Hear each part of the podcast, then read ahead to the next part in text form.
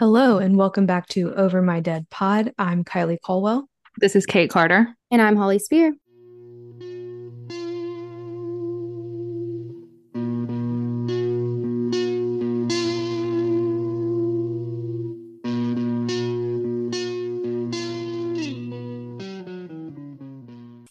Had originally researched and written the script a couple months ago, and recently there was a major development, and I went to go post on our social media about it, and I realized we never recorded this episode, but now is the time. This is one of the most interesting conspiracies, I think, and I feel like people need some background on a recent arrest.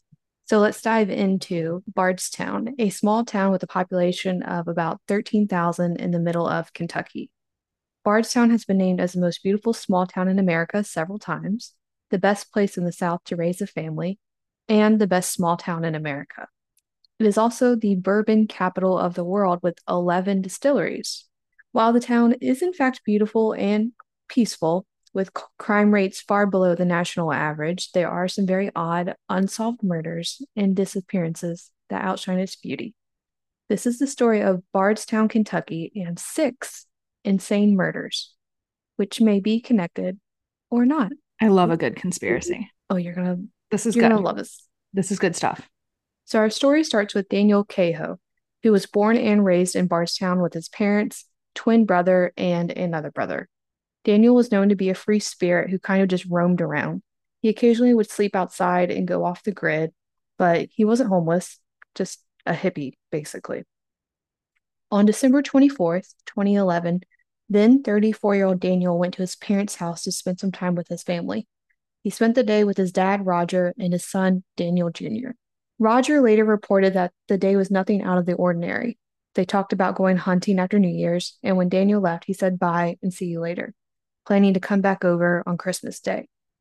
Christmas came and went without Daniel, who never showed up and didn't answer any phone calls from his family. His family figured he went off the grid again, but kept calling just in case something was up. It wasn't until New Year's Eve when the family realized that something was wrong. This was because Daniel's twin brother, also named Roger, had been shot.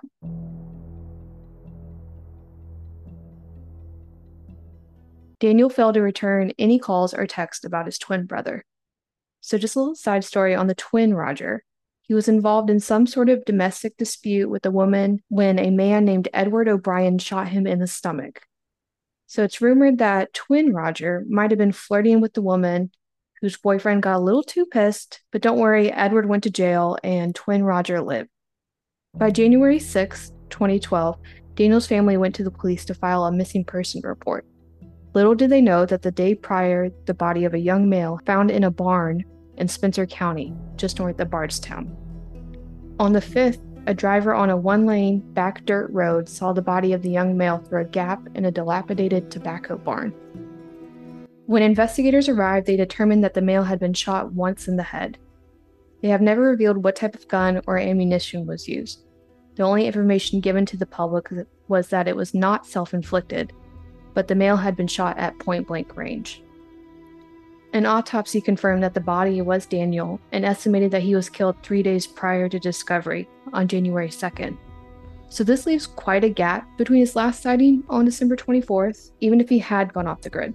What's even more strange is that Daniel never showed up to his job during this time, which, even if he was, you know, kind of off on his own or living out in the woods, he still went to his job at the butcher shop. What's even more weird is that no one knows why Daniel would be in Spencer County, 15 miles away from the family home. Daniel did not have a car and did not know how to drive. The police's theory is that he ran into the wrong person because he was known to roam around and just befriend whoever. Or that he witnessed something, which of course could be a strong possibility, but I feel like this is an like an investigator cop out when they don't have any like strong leads. They're just like, oh, wrong person, wrong time. Yeah. The local theory is that someone was trying to go after his twin brother, Roger. I couldn't find anyone who was after the twin Roger other than the man who shot him, but that guy was in jail during the period that Daniel was missing and murdered. Maybe this is like completely off the wall bonkers, but maybe the guy Edward had someone go and try and kill the twin Roger, but accidentally killed Daniel. I'm not sure. But It has now been almost nine years since Daniel was murdered, without any arrest or even named suspects. His father, Roger, is still actively trying to get the investigation going and drawing in public support and attention. In an interview, his father, Roger, said, quote, I know it's going to happen, maybe not today or tomorrow, but I really think it will happen. That's what I pray for, anyways. Which makes me really sad. Really sad. Anyways, Bardstown kept quiet for a little over two years until another unsolved murder hit the news. Our second strange murder occurred very early in the morning on May 25th, 2013, when Bardstown Canine Police Officer Jason Ellis was finishing his night shift.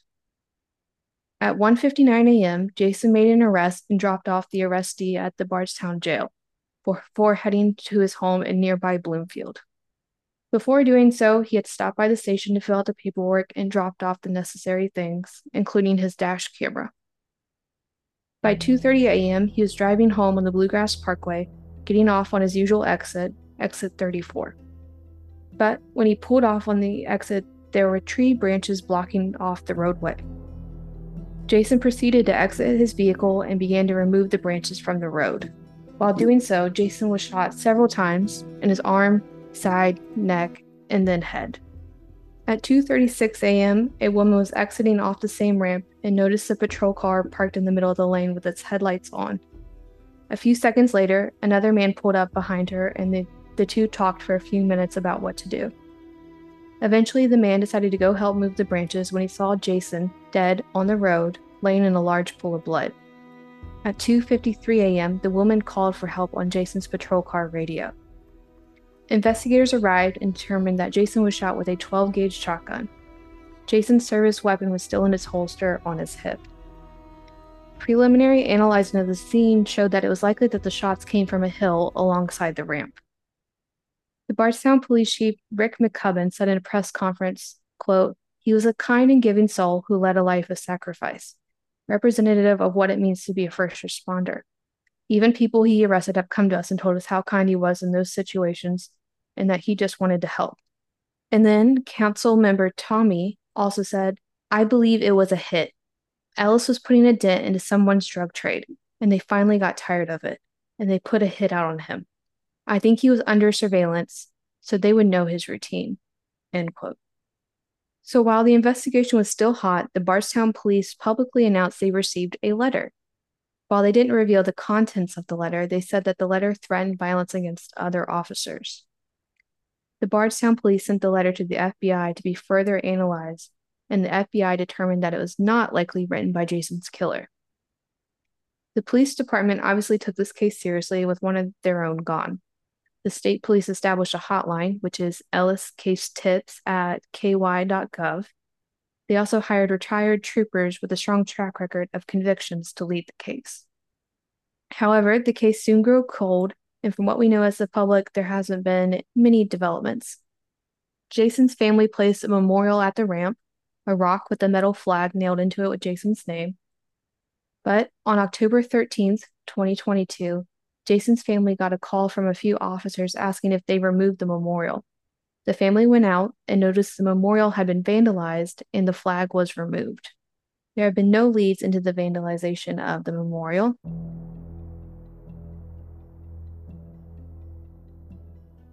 Little backstory on Jason. Jason was originally from Batavia, Ohio. He played baseball at Cumberland College, and he even played in the minor leagues for a bit for the Cincinnati Reds in Sarasota, Florida, and Billings, Montana.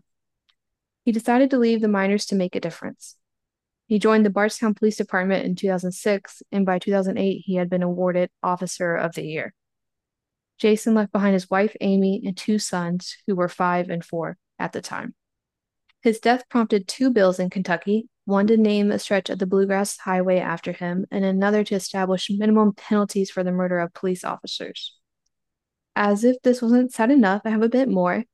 Jason's service canine Figo was retired shortly after his murder and given to Jason's family to keep. And you might actually know Figo because photos of him at Jason's funeral went viral, showing Figo crying over the casket. Kate is crying, maybe.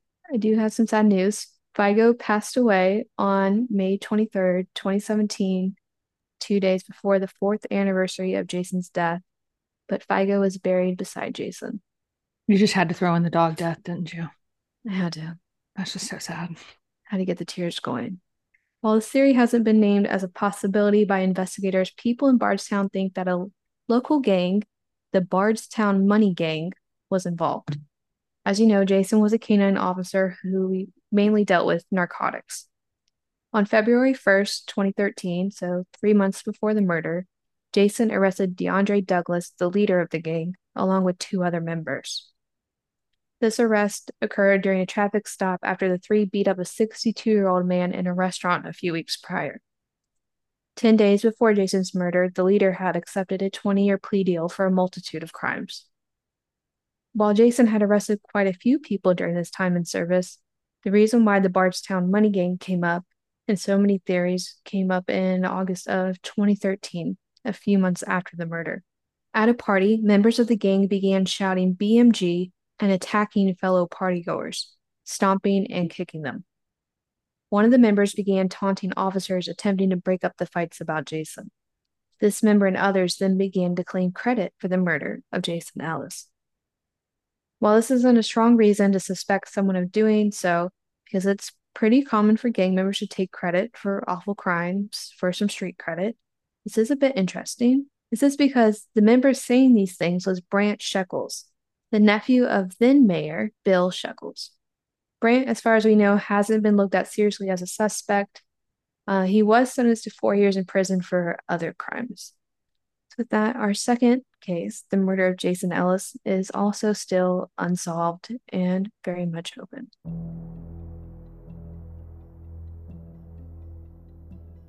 And I don't know if this is the police's way of saying our next case is connected or not, or just a coincidence. But with our next two murders in Bardstown, the same retired troopers investigating Jason's murder were appointed to lead this investigation. And I think this one's the most confusing, as if murder wasn't already confusing. I'll just let y'all listen as I tell the story of Kathy Netherland and her daughter Samantha. Kathy was a special education teacher at Bardstown Elementary, where she was rumored to have taught one of Jason Ellis's sons. Jason's wife, Amy, was also a substitute teacher at the school. Amy was very involved in the Special Olympics, attended church every Sunday with her husband Robert and her two daughters, Holly and Samantha. Unfortunately, Robert had passed away in 2013 from colon cancer. At the time of all this, Kathy's eldest daughter Holly was in college, leaving just Kathy and Samantha in their Bardstown home. Samantha was 16 and a sophomore at Bardstown High School where she was crazy smart, set to be the valedictorian. Samantha was on the academic team, Women in Science Club, Adventure Club, Young Leaders Program, and sang in the honors choir. She had recently been accepted into the Gatton Academy program, an early college entrance program for Western Kentucky University. But before all this started, Samantha was just a typical teenage girl looking forward to going to prom. Kathy had posted on Facebook all about the great shopping experience and finding the perfect dress. But on April 22nd, 2014, neither Kathy nor Samantha showed up to their schools. Both the elementary and high school started communicating with each other and determined this was odd, because neither had ever even been late. The schools called Kathy's father Norris Harden, who went to the house. Once there, Norris noticed Kathy's car was still in the driveway. Norris then entered the house to find the deceased bodies of Kathy and Samantha. Kathy and Samantha were both tied up to chairs in different rooms in the house. Kathy had been shot multiple times and had a deep cut on her neck. Samantha appeared to be the target as she had been beaten severely and her neck was completely slashed. Investigators determined that the mother and daughter had been murdered around 8 p.m. the night before, and that the ordeal took about 10 minutes. It was the police's theory that there were multiple attackers, with Kathy and Samantha murdered in different rooms at about the same time. Nothing was missing from the home, and nothing had been rummaged through. Witnesses and security cameras caught three cars leaving the neighborhood around 8 p.m. that night. Only one went unidentified or unclaimed a 2006 to 2013 black Chevy Impala. The license plate could not be seen in security footage.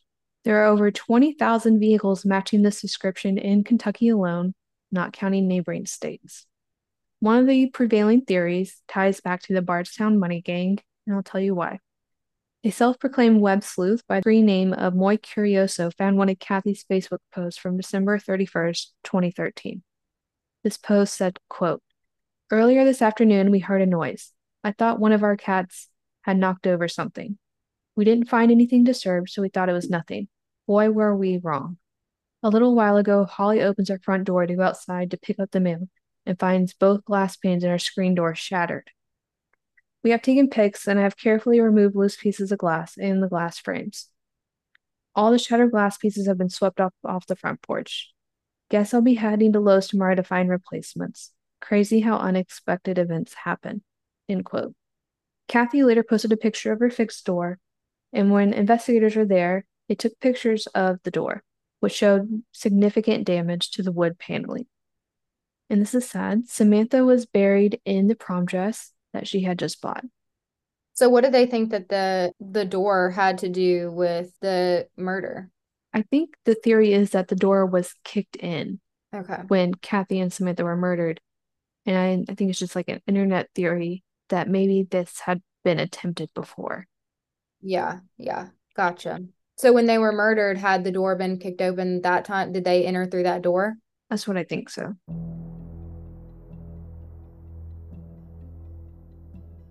So, reporter Stephanie Bauer for the Peacock documentary, The Disappearance of Crystal Rogers, spoke with an anonymous prison inmate about the murders. The inmate said that Kathy and Samantha were killed as part of a gang initiation. The source said the two were tied to chairs, tortured, and that a cell phone jammer was used so that there, so that there was no signal in the house. So, at the time of the source saying these things, the public did not know that Kathy and Samantha were tied to chairs. Cell phone jammer is something you can set up. I think it's just like a device. It blocks all the signal. Oh, weird. I've never heard of that.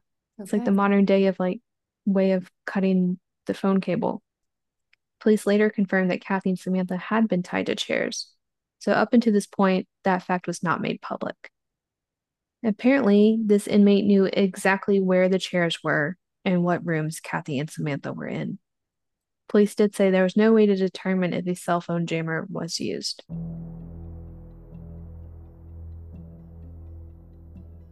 And as with every small town and with the cases we've talked about before, the local rumors began to spread. The main rumor was that Kathy's eldest daughter, Holly, committed the murders in order to get the inheritance left by the dad who passed. Kentucky State Police did investigate Holly, but said they have no evidence that Holly or anyone she knew had anything to do with it. And this is something I love. Holly donated her entire inheritance to the reward fund for information leading to an arrest, and she named the reward fund Holly's Inheritance. Love it. As I've mentioned before, the Kentucky State Police have taken over the investigation of the murder of Kathy and Samantha Netherland, which, could have guessed, remains unsolved. I have found several interviews and conferences done by the state police who have reiterated that they are working these cases daily. They urge anyone with information about the murders of the Netherlands or of Jason Ellis to call 270 766 5078. Now, I've given you a lot of information, but we are actually just getting started. This is a little prequel.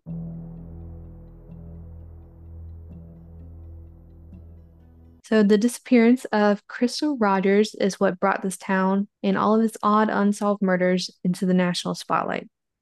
Before we start on Crystal's case, I need to paint a picture of her family tree. So, at the time, Crystal was 35 and living with her boyfriend, Brooks Houck, and their child. Crystal was previously married to a man named Keith Rogers, whom she had four children with. The two were not officially divorced at the time, but separated. Crystal's family also included her parents, Sherry and Tommy Ballard, her sister Brooke, and her brother Casey. On July 3rd, 2015, Crystal had texted a friend saying how excited she was for the plan she had with her boyfriend Brooks. Crystal's kids from her previous marriage were with their dad, Keith, and the new couple had gotten a babysitter for their young son. Crystal had texted her friend that her and Brooks were going to have a night out at Brooks' family farm. The next day, on the 4th, Crystal's mom, Sherry, got a text from one of Crystal's daughters asking if she had heard from her. Sherry texted back saying no, but that she'll try and get a hold of her. Later that night, neither Sherry nor the daughter had heard from her. Sherry then called her other daughter, Brooke, who also hadn't heard from her. Brooke thought this was weird because the two usually spoke daily. By this point, Crystal's phone was off and any calls went to voicemail. The next day, on the 5th, the Ballard family got a concerning phone call. So, actually, the son of her ex husband from his previous relationship had called to say he found Crystal's car on the side of the Bluegrass Parkway by mile marker 14. making Suspicious. Are you throwing up red flags? I'm gonna throw a red flag for that one. That's a little suspicious. How do you know it's her exact car? You know? Yeah, I don't know if she had any, if he knew the license plate, if she had any like stickers on it. I don't know.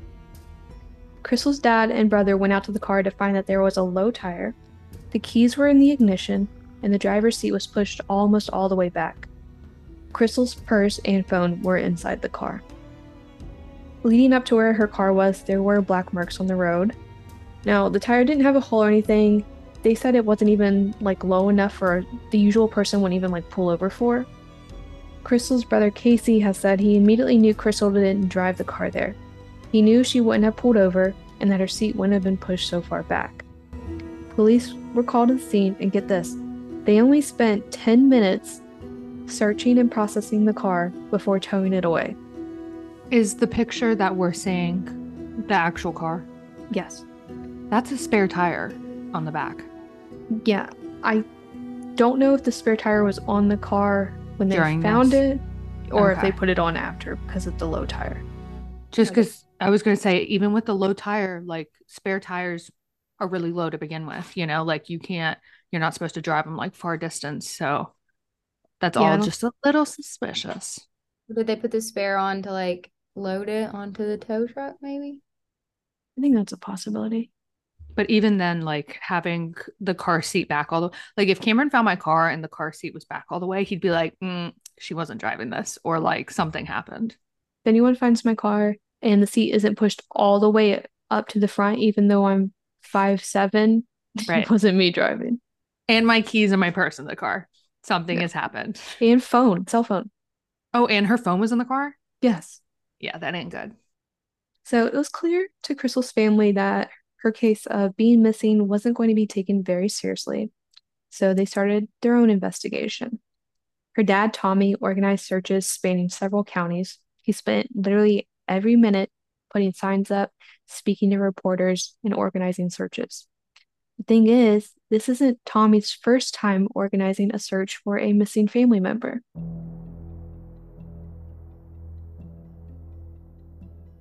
In 1983, Tommy's 19 year old sister Frida Ballard went missing when she was seven months pregnant. Her car was later found in a river with a rock placed on the gas pedal. Frida's remains were later found on a farm, eerily close to where Crystal's car was found. Frida had been shot to death. In the end, it was determined Frida's estranged husband, Edsel Barnes, and his associate, George Weir, were convicted with her murder and sentenced to life in prison. The theory is, is that Edsel didn't want to be a father or pay child support. Yeah, just kill the baby mama. Yep, that makes a lot of sense. We know for they were convicted, right? So we know that Yes. they were okay. This was in the 80s also. I don't trust much of the 80s when it comes to crime. So while Tommy is dealing with another great tragedy in the family, you know who never offered to help? Her boyfriend Brooks. On the 8th of July, Brooks sat down for an interview with police. You can actually watch the entire two hour long interview on YouTube, and then you can watch like four hour breakdowns of it, which I have watched. I'll post a link to it on our blog, but here's the gist of what Brooks had to say. According to Brooks, on July 3rd, he, Crystal, and their two year old son went to his family's farm. No mention of a babysitter that Crystal talked about with a friend. The trio fed the livestock and returned home, going to bed at what he described as a normal hour.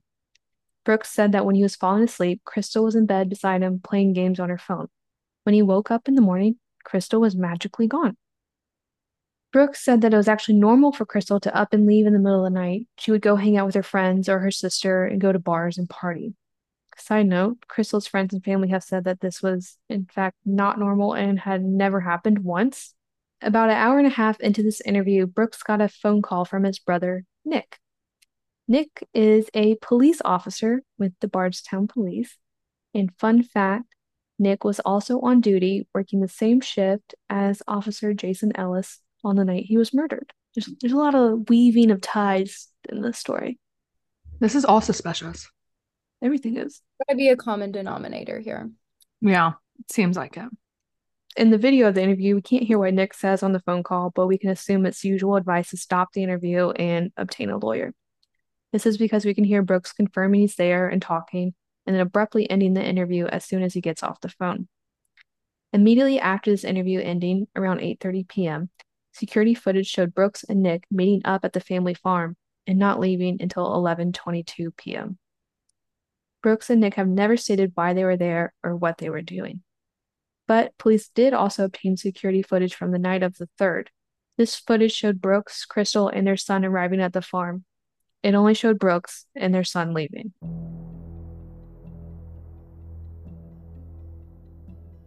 So by now, national attention was rampant, and our dear favorite, Nancy Grace, did a feature on the case.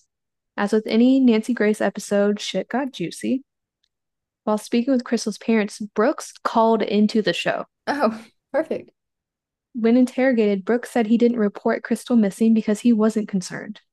He did admit that the relationship was strained and that when they needed space, Crystal would uh, up and leave and go stay at her cousin's place. Crystal's parents said this had only happened one time. Brooks went on to say that on the 4th of July, he had called Crystal to no avail, but ended up going to a 4th of July party the two planned on attending, thinking she would just magically show up. The very next day after this Nancy Grace interview, the brother Nick was brought in to testify in front of a grand jury. Of course, these are sealed, so we don't know what occurred.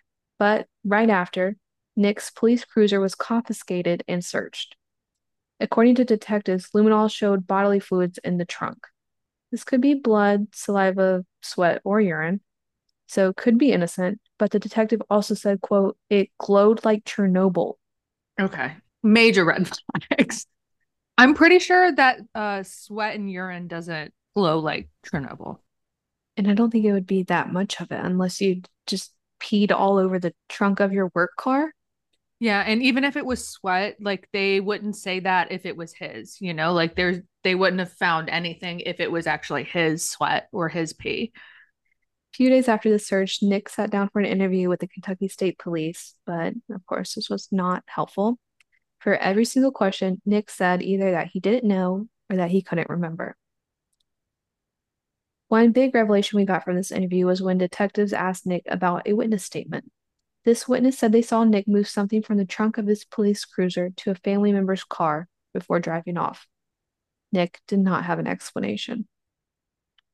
On July 20th, Nick was scheduled to take a polygraph test, but he never showed up. Brooks had taken one a few days prior and it was inconclusive. But get this while Nick is under investigation at this police department, he is still showing up to work at the police department. How is he not on probation while this is happening? I don't know. Like He this makes no sense. He won't show up for the polygraph, but then he'll show up for his shift. I unfortunately I hate to say this, but I'm gl- I'm good for him for not showing up for the polygraph. You never have to, okay? Uh we everybody knows that the three of us will agree do not take a polygraph test. They are Never. not they're eh, they're not good for you. Okay, I have a question too. Brooks, baby mama, baby all went to a, the farm. Yes. Brooks and baby left. Baby mama did not. And there's video footage of that? Allegedly. But back to the polygraph. Nick did eventually take it, and it showed deception when asked about Crystal. Of course. At this point, Nick was suspended on September 9th, and on October 16th, he was fired. Finally. Police Chief Rick McCubbin had this to say about it. Quote, I gave him a verbal command to cooperate with the lead investigator and to meet with him. He stated to me that he had nothing to say and that if he knew anything, he would have already talked to him. The Nelson County Sheriff went a little bit harder and said, quote, He has failed a polygraph regarding Miss Rogers' disappearance. He advised his brother not to speak to the police. He refused to speak to our investigator. And he has been uncooperative in grand jury testimony and has selective amnesia. He's not worthy of being a police officer. End quote. Selective amnesia. I love that. Um my husband says I have that every once in a while. It's a hard dig. Yeah, it is, but I understand. Your amnesia is not about murder, so Yeah, that's true. That's true. That's just like I forgot to do something. You didn't tell me. I don't remember. So, the same day that Nick was fired, Brooks was officially named a suspect. Additionally, police now presumed Crystal was dead and were no longer investigating her as a missing person. So, Brooks owned a rental property business, building and renting out over 130 different properties. Crystal also worked for him, and as soon as Brooks was named a suspect, he quickly began selling all of his properties way below their market value. Crystal's family got the hint that he might be trying to flee, so they began fighting for legal custody of the son Crystal shared with him. So while this custody dispute was ongoing, another tragedy in Bardstown and in the Ballard family struck.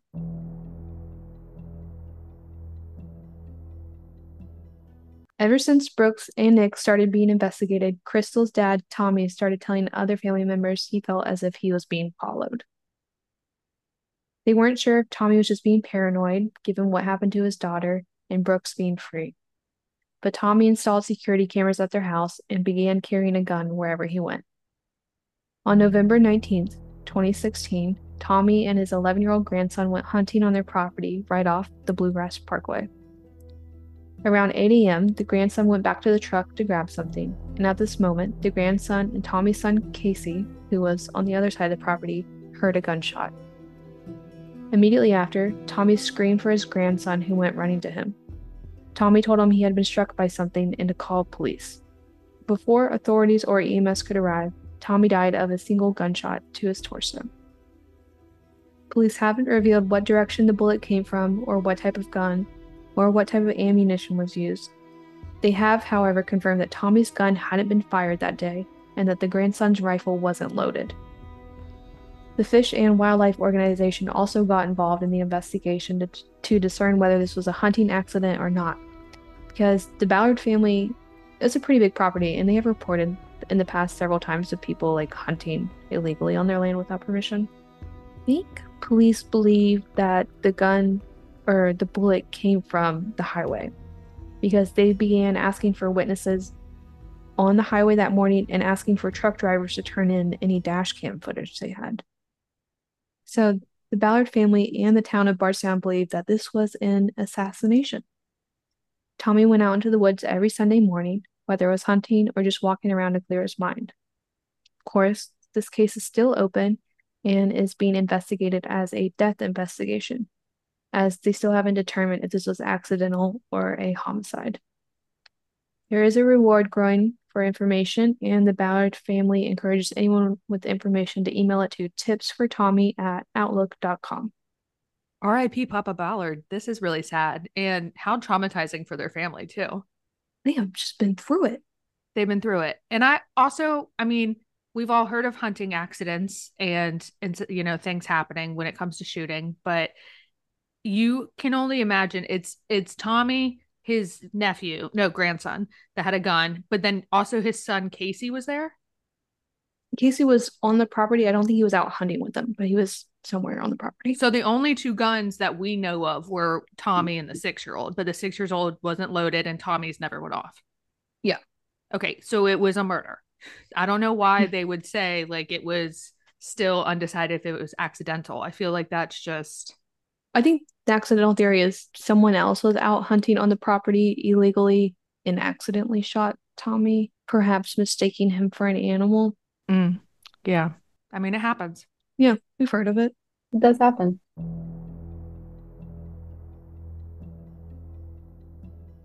So while the Ballard family was burying and grieving Tommy, an arrest was made.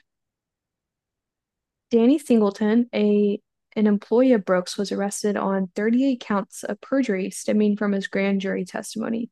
He later pled guilty to 38 lesser counts of false swearing and served eight months in prison. Of course, we don't know what he lied about, but 38 counts is a lot, but still not the arrest we wanted. By now, the investigation was ramping up, and police figured out what car the neighbor witness saw Nick putting stuff in. It was a white Buick owned by their 82 year old grandma, Anna Whitesides. Nick had sold the car a few weeks after Crystal's disappearance, but the police tracked it down and brought it in for testing. In June of 2016, Grandma Anna Whitesides appeared in front of another grand jury to be questioned about the car. She refused to testify, invoking her Fifth Amendment right against self incrimination. Oh, yeah, Grandma. I mean, not good for the case, but like, Yeah, this grandma's a ride or die. she's a ride or die. So a court order from the judge afterwards said, quote, from the court's vantage, it appears the Commonwealth may very well believe all the following. One, that Whiteside's motor vehicle was used to dispose of a body. Two, that her motor vehicle was subsequently cleaned. And three, that her motor vehicle was sold in an attempt to prevent the Commonwealth from obtaining any evidence from it. So in August, police searched Grandma's property, Nick's house, and the 245 acre family farm owned by the two brothers' mom, Rosemary. This farm had been searched in 2016, 2020, 2021, and 2022 by local and state police and even the FBI. So, nothing from these searches have been revealed publicly yet, but reporters have noticed that they've zeroed in on a driveway of one of the houses on the property. This driveway was made by Brooks Construction Company shortly after Crystal's disappearance. Suspicious. Suspicious. Police kept investigating through the years, but I'm going to take a little side quest and give you some tea. Because on September 5th, 2017, Brooks' new girlfriend, Crystal Maupin, pled guilty to theft charges. And yes, his new girlfriend is another blonde woman named Crystal. So I'll just call her Maupin, but Maupin was arrested for stealing Crystal's missing signs around town and signs that said standing with the Ballards. Oh, Oh, She- she, she petty. She's also a ride or die for Brooks. She's a ride or die.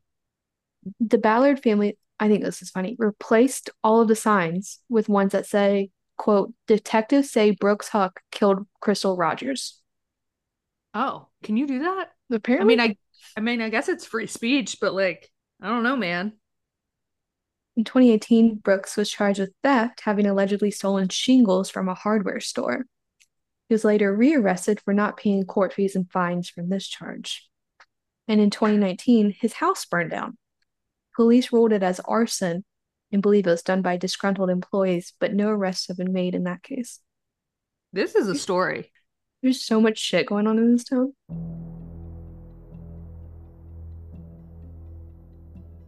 So you remember the custody battle between the Ballards and Brooks? Well, in February 2021, Crystal's mom was denied the right to even visit her grandson. Why? I don't know. So through the years, police and the FBI kept working behind the scenes to gather evidence. In every press conference they had said they know who killed Crystal, they just needed enough to make the arrest. Well, the time has finally come. On September 27th, 2023, just a short bit ago, Brooks was charged with the murder of Crystal Rogers and with tampering with physical evidence. Following the arrest, the Ballard family released a statement. Quote, this morning, the Ballard family received word that Brooks Houck was arrested for an indictment warrant after being indicted by a Nelson County grand jury. Brooks was named the number one suspect in Crystal's case in 2015. At this time, we ask for privacy as this is another step forward for justice for Crystal. Continue to pray that justice is served and we bring Crystal home.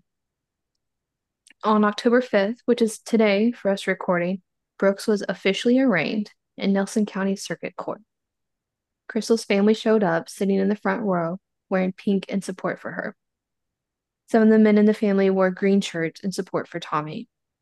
In today's hearing, we found out the charges were filed in July. The prosecutor claims to have over a terabyte of evidence. The prosecutor also claimed that Brooks' sister, brother, mother, brother in law, and his mother's boyfriend secretly recorded all of the grand jury hearings. This is crazy. A family of criminals, including Yes. Meemaw. Grandma. We also learned that police are still investigating the murder of Tommy Ballard and are currently testing a gun owned by Nick. They believe it was a weapon used to kill Tommy. The main point of today's indictment hearing was, was to decide on Brooks' bail. When he was arrested, his bond was set to $10 million. In court, his lawyers argued to lower it to 50000 and Brooks would wear a GPS monitor.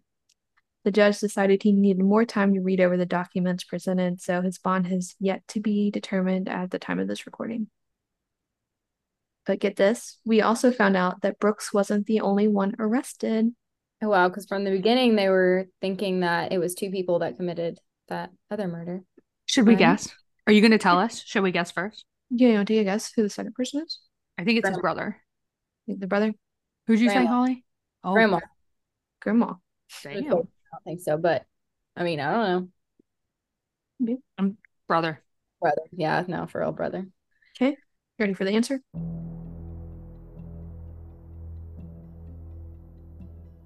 The second person arrested was 32 year old Joseph Lawson. Who's that? That's a good question because I also did not know. Oh No one- man. No one knew who Joseph Lawson was. So, Joseph is the son of Steve Lawson, a man who worked for Brooks. People have found out in Brooks' interrogation video, police asked him why Steve Lawson had called him super late on the night of July 3rd. Brooks said it was about rental properties. So we don't quite yet know how Joseph know how Joseph is involved, but I think people are thinking he was the one brought in to maybe dispose of the body or car. That seems to be the oh. prevailing theory. I mean, obviously they have some type of connection for it, but that's I don't know. Hopefully we find out more. What's that Russian guy? That with the long beard. Rasputin. Yeah, he kind of looks like Rasputin. He kind of does. Yeah. Anyways. I don't know why this was brought up in court today, but they made a pretty big point, I guess, to point out that Joseph was completely naked when he was arrested. Why wouldn't you point that out? I mean, that's a Why was he? No idea. why, why aren't you? I mean, you know, like was he in his house? I feel like that's it's okay. I don't know where he was actually. I hope he was in his house. So wait, who was pointing out that he was naked? Why do people care? The prosecutor. They're Oh. just trying to they're just, you know. Yeah, okay. Anyways, the pre-trial for this is set to begin in February. Prosecutor is trying to have trial, the actual trial start next summer. But of course, Brooks' defense attorneys are trying to get the case moved elsewhere because of all the media attention and do not suspect that they will be prepared for trial next summer. So this could go on for quite a while.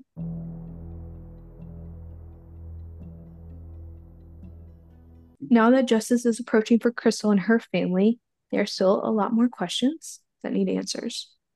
The murders of Daniel Cahoe, Jason Ellis, Kathy, and Samantha Netherland remain unsolved. It seems Tommy's case may have some arrests soon, hopefully, but also the body of Crystal Rogers has yet to be found. It might just be because it's a small town, but every victim was connected in some way. Whether it be a coincidence or a conspiracy, it's still odd for a small town like this to have such unusual and heinous crimes. I want to know if you guys think something big is going on, whether you think these are connected or not. I have I have a little theory. So I think there are three different sets of connections. I think the murder of Daniel Cahoe was probably not connected to the others. I have no idea who would have killed him or why. I think the second set would be Jason Ellis and the Netherlands. I'm leaning towards the Bardstown Money Gang being involved in these murders. Obviously, Jason was a narcotics cop who arrested their leader. I think that would be a pretty big hit. And the anonymous inmates' information about it being a gang initiation were so, it was like so specific that even investigators had to later publicly confirm some of the things he said. And of course, third set would be Crystal Rogers and her dad, Tommy Ballard. Pretty safe bet that Brooks killed Crystal and possibly Nick killed Tommy. But my thing is, why would they want to kill the dad? It's a really good question. I mean, I hate to say why not, but like at some point they could have just started picking off people who were like doing too much, you know, like or maybe Tommy knew something that he wasn't supposed to know or saw something that he didn't know was connected yet or you know, I I okay, personal Mhm. thought, I agree with you. I think it's three separate cases or three separate like groupings. Unfortunately, I think Daniel's just on his own. Even though that's a weird one, it just there's not enough connection for it to be like put together. But then I think the brothers did everything else, and then the other one was gang related.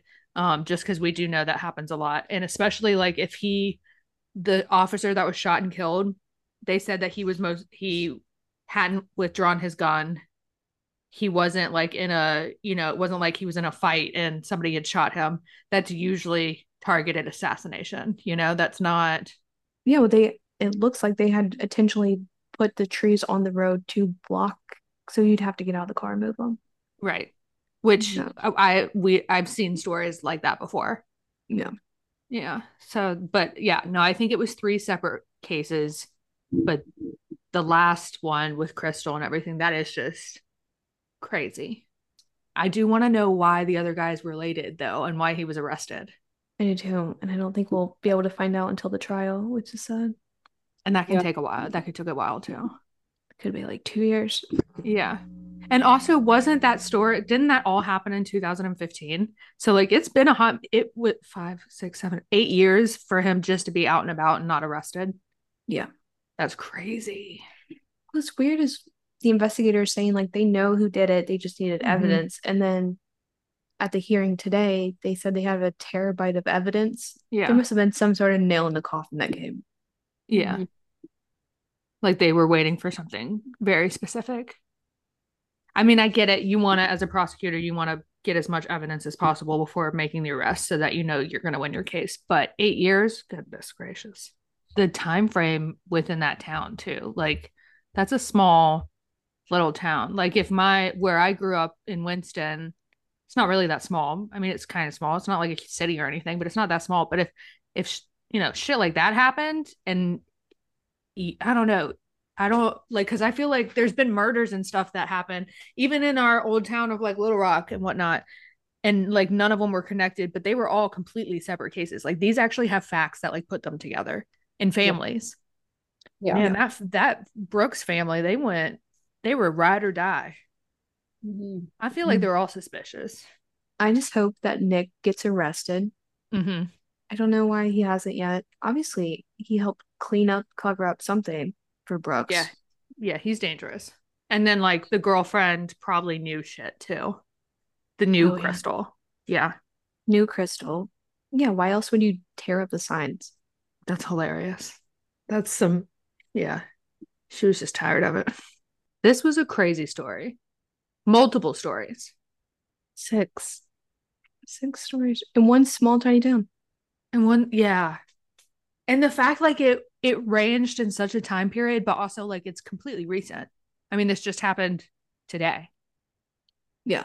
right? Well, yeah. yeah. Yeah. Yeah, It's when all the murders happened within like a year, year and a half of each other. That's that's not that's no bueno. But if you're listening, we'd love to hear from you about this case. And of course, I'll keep everyone updated about the case against Brooks Houck as it develops on our Instagram. And with that, thanks for tuning in to another episode of Over My Dead Pod. If you want even more information, including photos and sources of the case, you can check out our out our blog on overmydeadpod.com. Be sure to leave us a review wherever you're listening to this and check us out on social media at Over My Dead Pod. We'll see you next week. Bye-bye. Bye.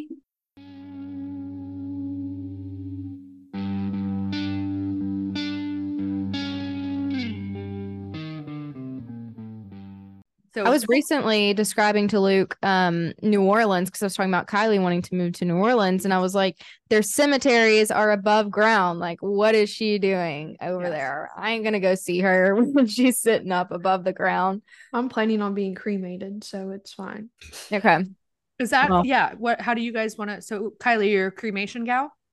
Yeah, or I'm gonna do like the tree thing, or just throw me out in the ocean, like oh, Oh, we went right to that. Okay, Holly, I'll what about sprinkle you I I don't know I like the idea of being cremated I've been to like so many funerals lately and it's just I don't I hate it I absolutely hate it don't I don't want it I don't want that you know I just don't no, I've been to one funeral and I don't, I don't get it. I I don't like think it's healing. the tree. The tree. I've always said that. Um, cool. my whole family and Cameron knows, and now you guys all know. I would like to be. You can be planted, and it grows as a tree, and so like that's your visiting spot, or or just depending how I go. You know, if it's something crazy, I'd love to be donated to science. Oh yeah. oh you little weirdo Oh yeah, oh, you know what I've looked into is body farms. Love it, love it. My mom and I are really into it. I think it would be cool. Just sit out in the field.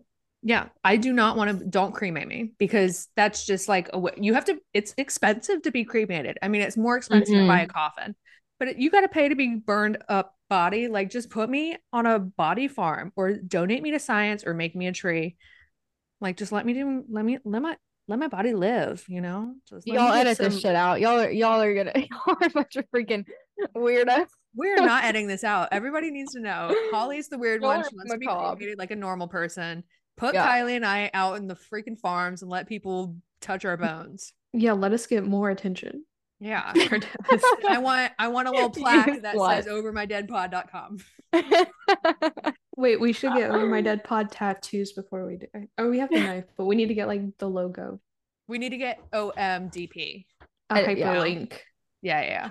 So QR all right, code. guys. Well, with that, we'll wrap up today's episode and we will see you guys next week. Bye bye. Bye. Bye. Bodie do.